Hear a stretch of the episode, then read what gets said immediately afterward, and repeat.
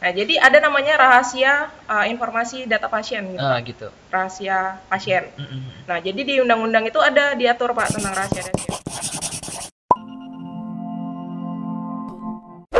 Halo sobat Unaja, apa kabar? Yang kalian semua yang ada di rumah, di kantor, atau lagi lagi aktivitas di luar, ingat tetap jaga kesehatan. Saya Ade Oktarino sebagai host di sini di podcast Unaja. Nah, sobat Unaja, saya doakan mungkin di pagi hari ini kalian sehat dan selalu jaga kondisi tubuh dan pastinya harus menggunakan masker ya. Nah, ini saya coba eh, sedikit ceritain nih tadi saya kan perjalanan ke sini ngelewatin perbatasan antara Muara Jambi ke Kota Jambi. Nah, di situ eh, ada pemeriksaan. Nah, jadi kita harus ada pemeriksaan, kita dibersihkan motor, kendaraan yang lainnya dan serta yang paling penting adalah harus wajib menggunakan masker. Nah, kenapa? Karena berdasarkan peraturan pemerintah, berdasarkan edaran pemerintah pusat bahwasanya saat ini kita diwajibkan harus menggunakan masker. Nah, jangan sampai kalian yang nggak pakai masker ditegur, kalian marah kayak kejadian seperti yang ada-ada kemarin, ada salah satu eh, masyarakat yang sedang berobat di klinik, dia nampar eh, ini, nampar resepsionisnya di rumah sakit, eh, di klinik tersebut. Dan akhirnya sekarang dia lagi diperiksa. Nah, jangan sampai kayak gitu dan dengan sensi ketika orang atau masyarakat yang negur kamu kalau nggak pakai masker. Makanya wajib kamu di rumah atau di luar harus menggunakan masker. Oke, dan selalu jaga jarak, bukan jaga ini ya, jaga sosial bukan, tapi jaga jarak untuk saat ini ya. Oke, baik. Nah, di kesempatan kali ini kita ada kedatangan tamu ya. Kita mendatangkan tamu nih, yaitu salah satu dosen di Fakultas Hukum ya, yang di mana eh, beliau juga salah satu pejabat struktural di sini. Nanti kita akan dengerin cerita-cerita dia sedikit. Dan serta hari ini kita ngebahas tentang eh, sebenarnya legal atau enggak sih kalau misalkan data pasien itu dipublikasi ke masyarakat. Nah, nanti kita bahas itu kita bersama-sama dengan si narasumber kita. Halo Ibu Melin, apa kabar? Baik, Pak. Ya, oke kita sekarang lagi siaran live nih. Ya, mungkin sapa tuh Halo yang sobat. Unaja. Oke. Nah, Ibu Melin, nah apa kabar? Baik, baik, Pak. Nah, kayaknya sekarang kan lagi lagi WFH ya. Ya, WFH, Pak. Nah, apa aja aktivitasnya sekarang ini? Eh, karena WFA jadi mantau kerjaan dosen, mahasiswa semuanya dari rumah, Pak. Berarti saat ini masih lancar lah ya. Masih lancar sih, Oke, masih Mas. Intinya eh, tidak bertemu pun perkuliahan online ini masih sangat aktif ya. Masih aktif, Pak. Masih aktif dan kondusif ya. Kondusif. Oh, Dosen oke. dan mahasiswanya juga masih sangat eh, berhubungan dengan baik. Oh siap, itu yang paling penting sih sebenarnya. Nah makanya itu kita di Universitas Hadiwangsa Jambi ini kita sebenarnya udah menerapkan online ini udah Ya. pembelajaran online udah lari lama Ya. ya sebenarnya. Jadi untuk menyikapi terkait perihal masalah ini sebenarnya kita juga nggak Nggak kagok lagi. iya betul karena Unaja Ya. Mempunyai suatu visi misi yaitu dengan me- apa ya se- slogannya apa? Unaja ini Smart Oh Campus, iya, Smart Unaja. Smart Campus. Nah, jadi kenapa Unaja Smart Campus? Karena semua sistem pembelajaran online kita di sini sudah secara apa sistem pembelajaran kita sudah berbasis online dan tersistem ya. Oke, baik kita tinggalkan sedikit tuh kita ngebahas terkait perihal masalah Covid ini. Ya. Nah, eh, selama ini Ibu Melin eh, menyikapi nih terkait perihal masalah COVID-19 ini eh, berpengaruh nggak sih sebenarnya dengan aktivitas ibu atau yang lain-lainnya? Oke. Eh, untuk saat situasi sekarang ya, Pak ya. Iya. COVID di Indonesia ini udah sangat-sangat mewabah dengan luas sekali gitu, Pak. Mm-mm. Terus pergerakannya kalau kita lihat di TV juga kan sehari itu bisa nambah seri 100, Iya. perharinya 100 Mm-mm. gitu. Jadi eh, mungkin ke kita secara pribadi untuk di Kota Jambi pada saat ini belum belum lah ya, Pak ya. Karena masih saya menerima kabar kemarin masih terdapat dua ya, Pak ya. Dua Dulu, ya beberapa minggu Di yang kota, lalu Pak. di kota. Uh-uh. Oh, di kotanya. Di kota kan sudah Oke. dua ada. Ah, ah, ah. Nah, jadi mulai nih was-was. Mm-mm. Dari kemarin-kemarinnya karena ah masih di Cina, ah masih di Jakarta, Oh, jadi iya. belum kena kerasa ke kita.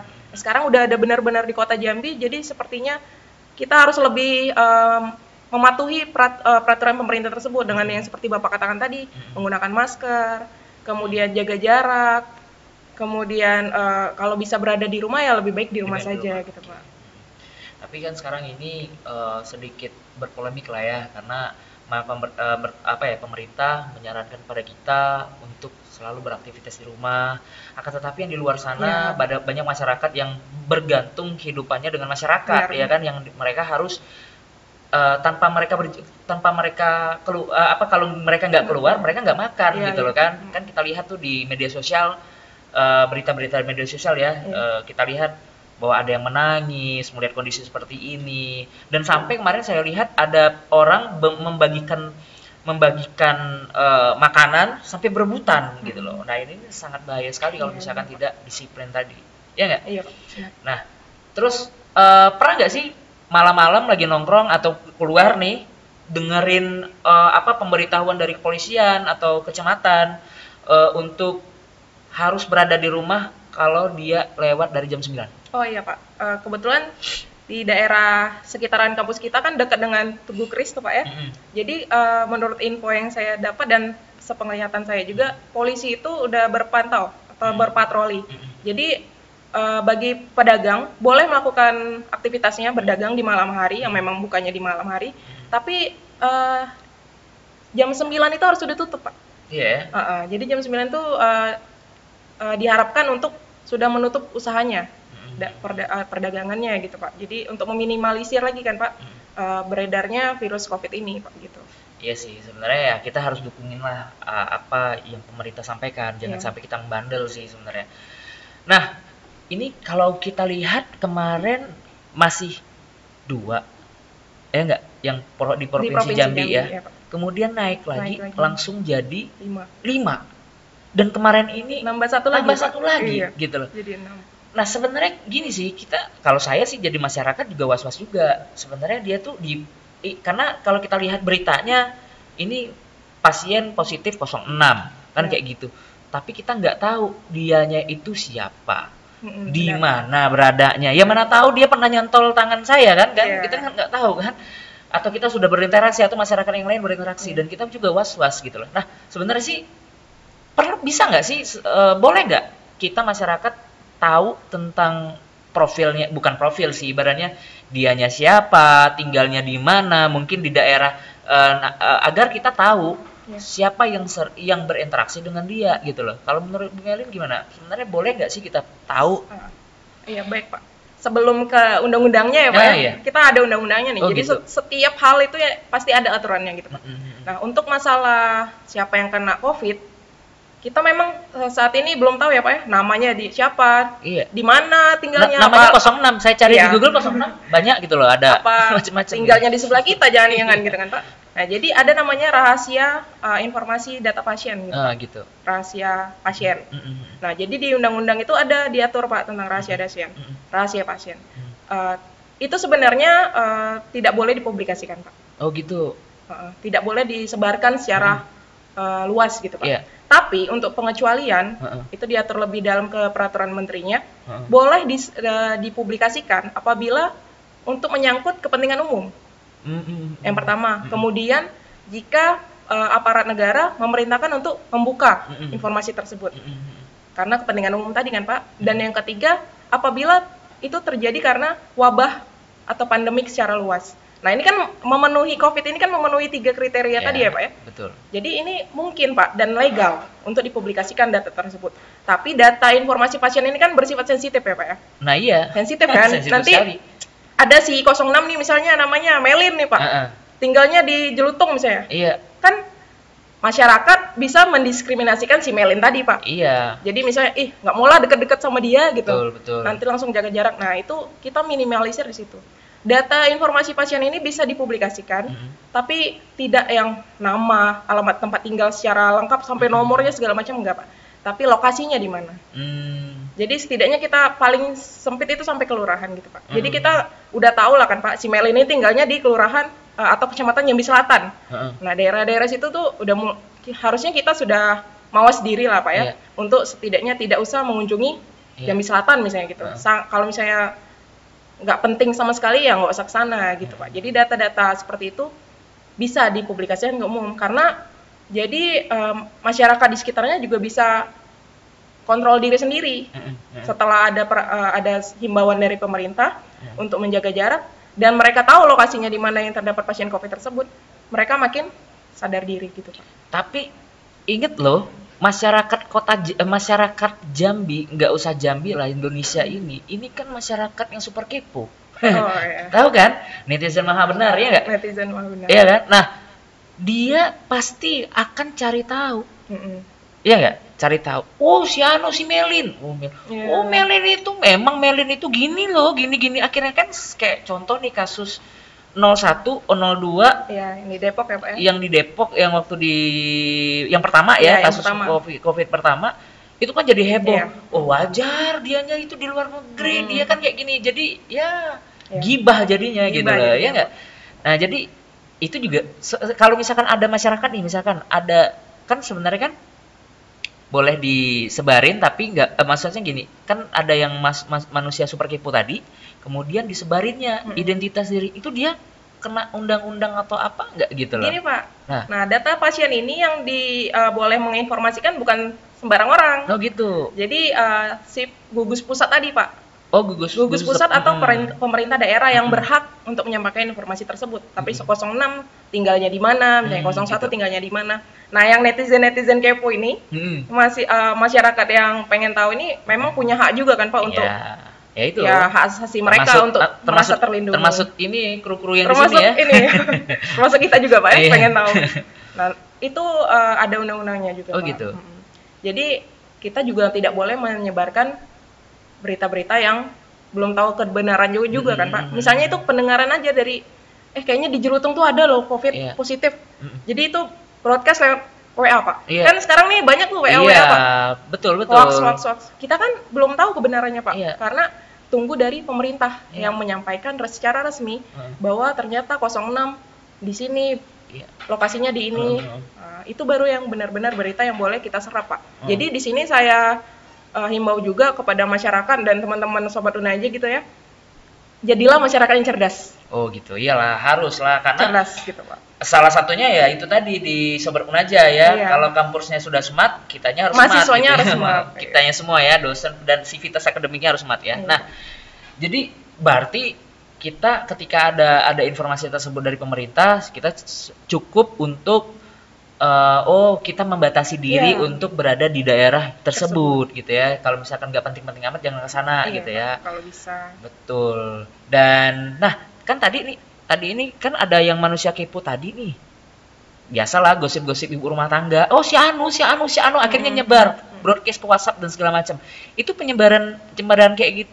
Misalkan nih saya sebagai korb, eh, sebagai pasien nggak nyaman dengan itu gitu loh. Iya. Itu bisa saya laporkan nggak gitu loh. dituntut pak Bisa dituntut ya. apa pun ya eh, setiap hal yang merugikan kita Mm-mm. itu bisa kita adukan Oh gitu. Iya. Ke mana itu kalau misalkan kita, misalkan nih kita uh, misalkan saya nih sebagai korban nih, saya nggak nyaman dengar pemberitaan bahwasanya nama saya si A, anak saya I, si B, istri saya si C, keluarga-keluarga lain disebutin semua, gini-gini Iya. semua gitu kan nggak nyaman Iya. ya kan? Nah itu saya ngelapornya ke mana itu harusnya? Eh, biasa ke polisi yang terdekat Ah, ya Pak gitu. ya Eh, untuk melakukan bahwa pencemaran nama baik misalnya kalau si Hmm. korbannya tidak suka namanya Iya, dipakai uh, gitu Pak. Karena itu kan kerugian non Kerugian, material iya, sih kerugian ya. material Hmm. Untuk pribadinya. Betul betul karena zaman sekarang ini kan gampang sekali gitu loh. Sebenarnya gampang kita untuk mendapatkan informasi eh, data seseorang. Hmm. Hanya saja kita tidak perlu harus mempublikasikan Iya. ya kan. Apalagi kita memanfaatkan momentum itu untuk menskreditkan orang tersebut Iya. ya nggak dan memprovokasi ya maklum lah namanya sekarang ini netizen ini kan macam-macam tuh kalau kita kalau kita dengerin komentar-komentarnya itu sangat-sangat ngeri sekali gitu loh ya. Waduh omongannya dan segala macam ya pedes sekali gitu loh kan. Kalah sendal gitu loh pedasnya gitu kan. Nah jadi eh berarti kita harus smart dan harus waspada. Karena data ini sangat sensitif kan Pak, iya. Sangat sensitif. apalagi apalagi kalau misalkan nih ada orang yang menyalahkan apa ya eh memanfaatkan momentum. Iya. kan itu yang nggak baik ya kan? Kayak contoh nih kemarin eh apa yang si pasien 01 02 03 yang di Jakarta Iya. itu itu kan dibully sempat dibully kan karena kan memang si pemerintah menyampaikan informasi waktu Iya. itu menyebut Makanya nama ya kalau nggak kan, salah. Pak, eh, setelah itu kejadian banyak yang dibully kan sempat pemerintah Presiden Jokowi itu mengeluarkan tidak boleh disebarkan Ah, iya. data pasien. Heeh. Iya, ke betul, publik. betul, betul, betul. Uh, Pernah nggak boleh dia nggak bilang. boleh sempat Ah, di ah. uh, pertengahan Maret kalau nggak salah. Jadi siapa yang menyebarkan data pasien akan dipidana. Iya, waktu itu. gitu. Ah, Nah, ah, tapi ah. sekarang kan karena ini penting pak, Ah. karena mau nggak mau pas uh, data pasien minimal lokasinya kita harus tahu di mana. Iyalah, karena Jadi kan, kita karena bisa- kan ini wabah ya. Iya, bisa mengontrol diri kita sendiri dan mengetahui bisa apa ya? Bisa untuk jaga jaga Iya, jaga- diri kita dan keluarga kita. Karena itu mau nggak mau hak asasi masyarakat umum juga pak untuk Iya. mengetahui hal tersebut. gitu. Jadi bagi masyarakat kota kota Jambi lah ya khususnya, iya.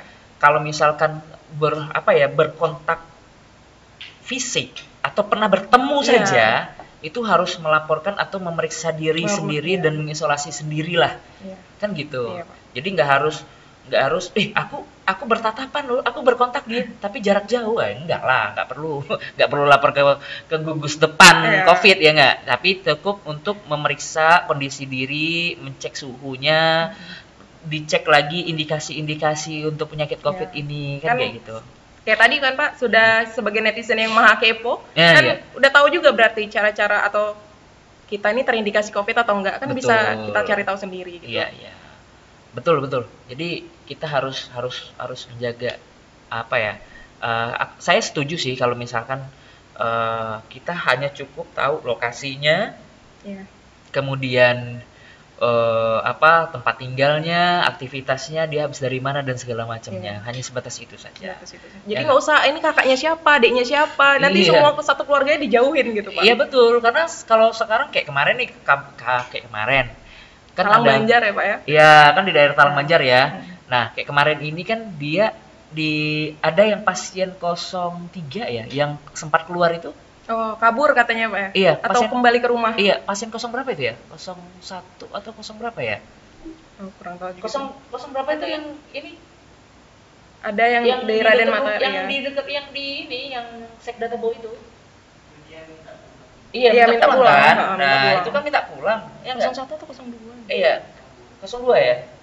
Nah, itu kan dia eh, ini kan dat pulang kemudian eh sempat heboh Iya. waktu itu dan itu kan kurang kurang baik juga jadinya. Warga sekitarnya mungkin takut Ah, juga gitu. Iyalah, karena kan ini nih kan eh, sebenarnya gini sih, ini nih bukan penyakit bukan penyakit masyarakat gitu. Iya. ini ini wabah jadi kita Pandemi. yang makanya ini kan pandemi. Jadi kita yang selaku yang korban pun juga harus sadar diri. Sudah jelas kita Mm-mm. saat ini sedang dalam masa pandemi, tidak boleh keluar kota ya kan, keluar provinsi. Ya ketika keluar kota setelah balik harus memeriksa diri gitu loh. Periksa diri Jangan hanya diam-diam aja gitu. isolasi dulu diri kita di rumah gitu. Betul, isolasi diri di rumah, jangan ke mana-mana atau melaporkan kondisi bahwasanya kita pernah keluar kota. Iya. Jadi harus harus kooperatif lah. Gitu Dan lah. jangan bohong, Pak. Iya. Ini ada yang ditanya, Pak. Lu pernah keluar kota nggak? Nggak. Ternyata setelah ditelusuri pernah Lah ada itu, kejadian. Kan betul. itu me- merugikan banyak orang. Mulai dari tenaga medis, administrasi di rumah sakitnya gitu kan, Pak. betul betul. Nah, tapi sebenarnya ya kalau ngomong-ngomong, saya sering keluar kota loh. Oh gitu, Pak. Iya, Berarti setiap kita harus jaga jarak, Pak. Saya setiap hari keluar kota. Keluar kota Jambi, maksudnya Eh, Muaro. Jambi. Nah, jadi jadi harus di harus disikapi juga ya keluar kotanya itu keluar kota Iya, yang ke mana, ke mana gitu dulu. ya, yang kalau Zona merah kah? zona betul kayak ke Jakarta, ke Sulawe- keluar pulau itu juga Keluar uh, provinsi ya, Pak. keluar apa ya provinsi. Nah, Bu Melin, ini kan eh, apa di masyarakat khususnya di kota Jambi ini masih banyak yang masih belum paham tentang terkait perihal eh, aturan-aturan apa saja yang boleh ya terkait perihal misalnya data pasien nih. Ya. Ini kan kita masih bicara tentang data pasien, legal atau tidak legalnya. Ini kan kita kan bicara kan pandemi. Kak, kalau misalkan ada salah satu rumah sakit yang membocorkan langsung data korban keluar, misalkan kadang ke wartawan atau apa itu bagaimana? Prosedurnya gimana sih dianya harus eh, prosedur di rumah sakit kan yang tahu pasiennya itu pasti rumah, sakit. iya. yang yang men- yang menyampaikan itu harus siapa gitu Iya, loh. iya. Ini kan masyarakat masih kadang kan belum paham Iya. aturannya bagaimana gitu. Coba minta tolong dijelasin. Oke, eh, seperti yang saya bilang di Ah. awal ya Pak ya, rahasia pasien ini eh, merupakan rahasia yang sebenarnya harus dijaga. Ya, namanya rahasia Pak ya, Kode etik. kode etik rumah sakitnya, Betul. kode etik kesehatan. Heeh. Jadi ada di Undang-Undang Kesehatan, Undang-Undang Rumah Sakit, Mm-mm. Undang-Undang Tenaga Mm-mm. Kedokterannya Mm. juga Pak. Itu ada mencantumkan pasal tentang rahasia pasien, rahasia Mm-mm. kedokteran. Nah, rahasia kedokteran ini boleh dibuka, Mm-mm. boleh dibuka jika eh, untuk memenuhi eh, ada permintaan seperti pemerintah yang meminta Mm. apakah untuk eh, masalah ada narapidana Heeh. atau tadi seperti wabah tadi Pak. Pokoknya untuk kepentingan umum. Mm. Nah, yang berhak menyampaikan data tersebut, Mm. kita kalau ditelusuri lagi ada namanya Undang-Undang Keterbukaan Informasi Publik, Pak. Iya. Undang-Undang KIP. Mm-mm. Nah, di Undang-Undang KIP ini rahasia pasien itu wajib dirahasiakan, Heeh. wajib dirahasiakan. Namun, kembali lagi tadi, pokoknya ini kembali-kembali gitu, Pak. Mm-mm. Ada yang mengecuali ada pengecualiannya. Ya. Pengecualiannya ini di jika untuk berkepentingan umum dengan umum Iya. yang berkaitan dengan halayak Hmm. ramai. Hmm. Nah, yang wajib untuk memberikan Informasi. informasi, tersebut yaitu pihak rumah sakit.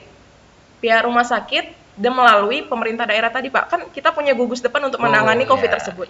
Jadi informasi resmi yang berhak untuk menyampaikan informasi data pasien tersebut adalah Gugus si depan gugus ya? depan tadi, Pak. Hmm, betul betul. Gitu. Jadi bukan karena kita di rumah sakit sebagai perawat misalnya saya nih, Pak. Heeh, heeh. Ini nih, si ini tadi.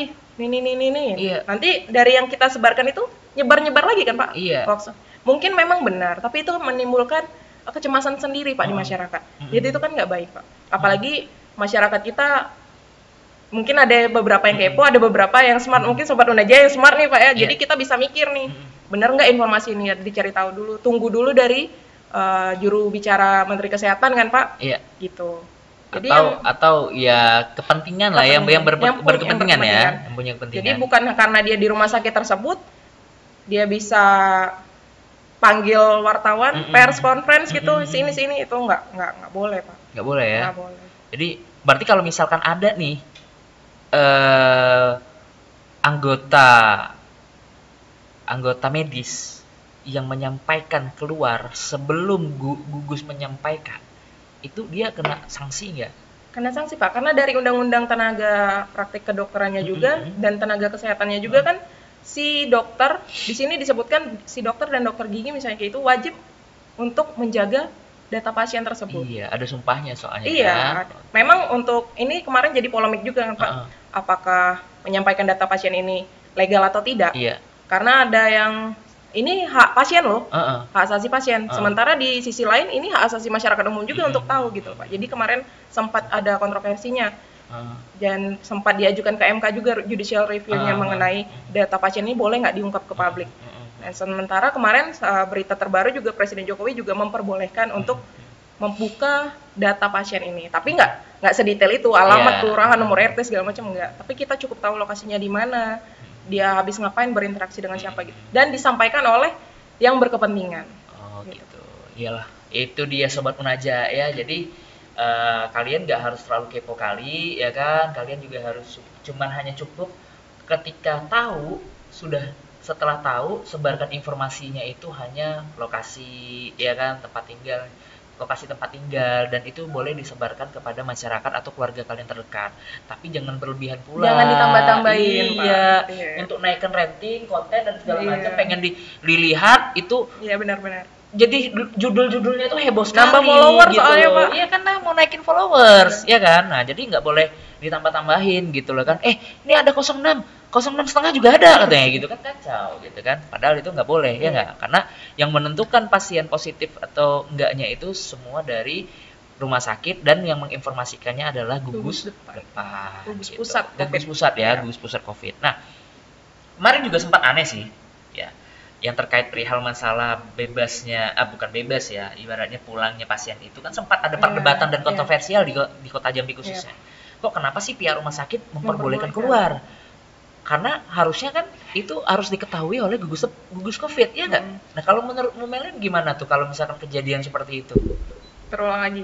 Iya, moga-moga jangan sampai terulang. Maksudnya tuh kejadian yang kemarin tuh kalau tanggapan Bu Melin gimana gitu loh. Eh, Kayak kurang koordinasi gitu ya. kurang koordinasi mungkin atau si pasiennya juga merasa sudah sehat kita nggak tahu ya pak ya kejadiannya di situ gimana Iya, Itu tapi gimana? kan tapi kan itu kan dia kalau misalkan dia pasien kurang merasa sehat dia pulang kan itu kan sudah salah. Berarti kan dia melarikan diri.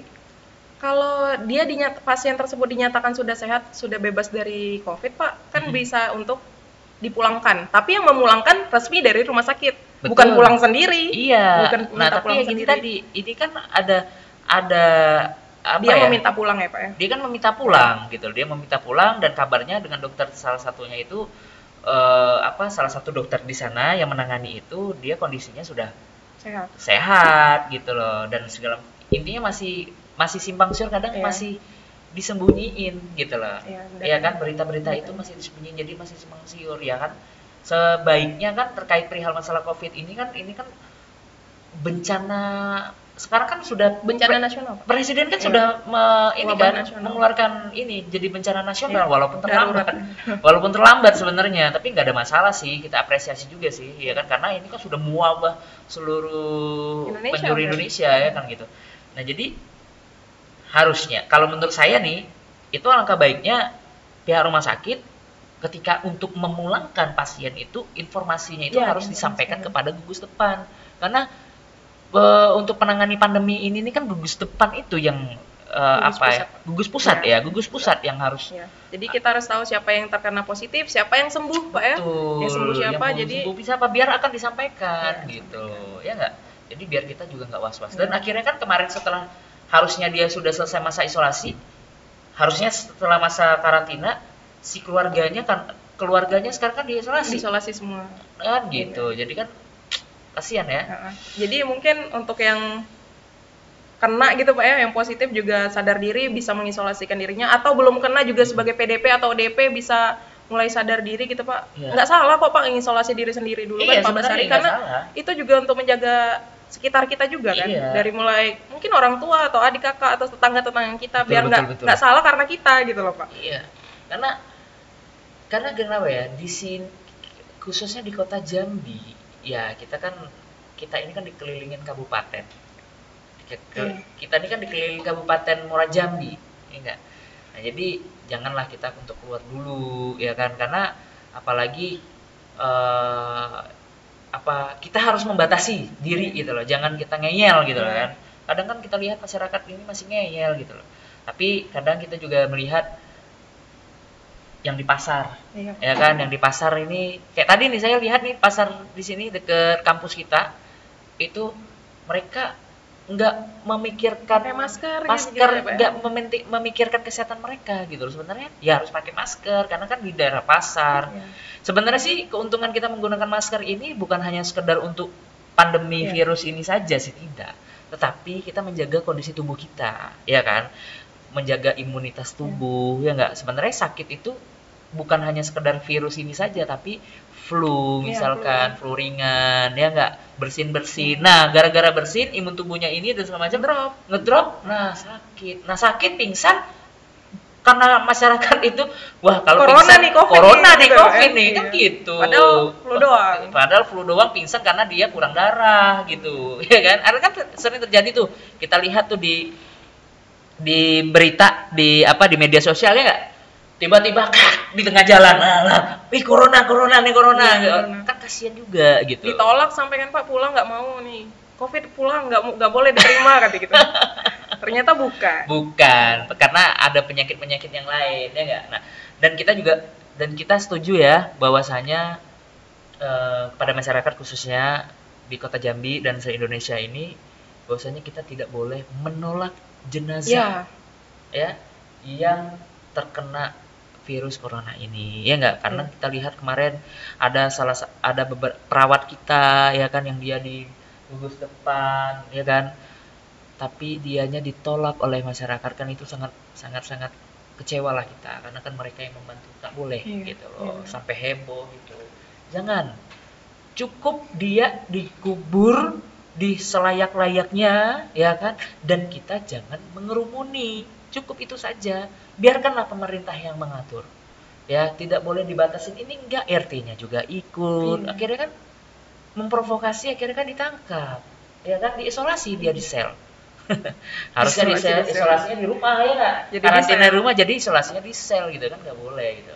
Nah, jadi kesimpulannya berarti itu legal ya Bu Legal, ya? Pak. Oke, berarti Sah diatur oleh sah undang-undang. diatur udah udah diatur oleh undang-undang terkait perihal masalah eh, data pasien Data tersebut dipublish. Tapi dengan catatan dipublishnya itu hanya tempat tinggal, Iya. lokasinya, Lokasi. kemudian dia berpergian dari mana. Dan disampaikan Dan oleh yang disampaikan berkepentingan. Pak. berkepentingan. Oke, itu dia sobat Unaja ya. Oke, itu dia eh, penjelasan dari Bu Melin, eh, salah satu dosen hukum ya di Universitas Hadiwangsa Jambi.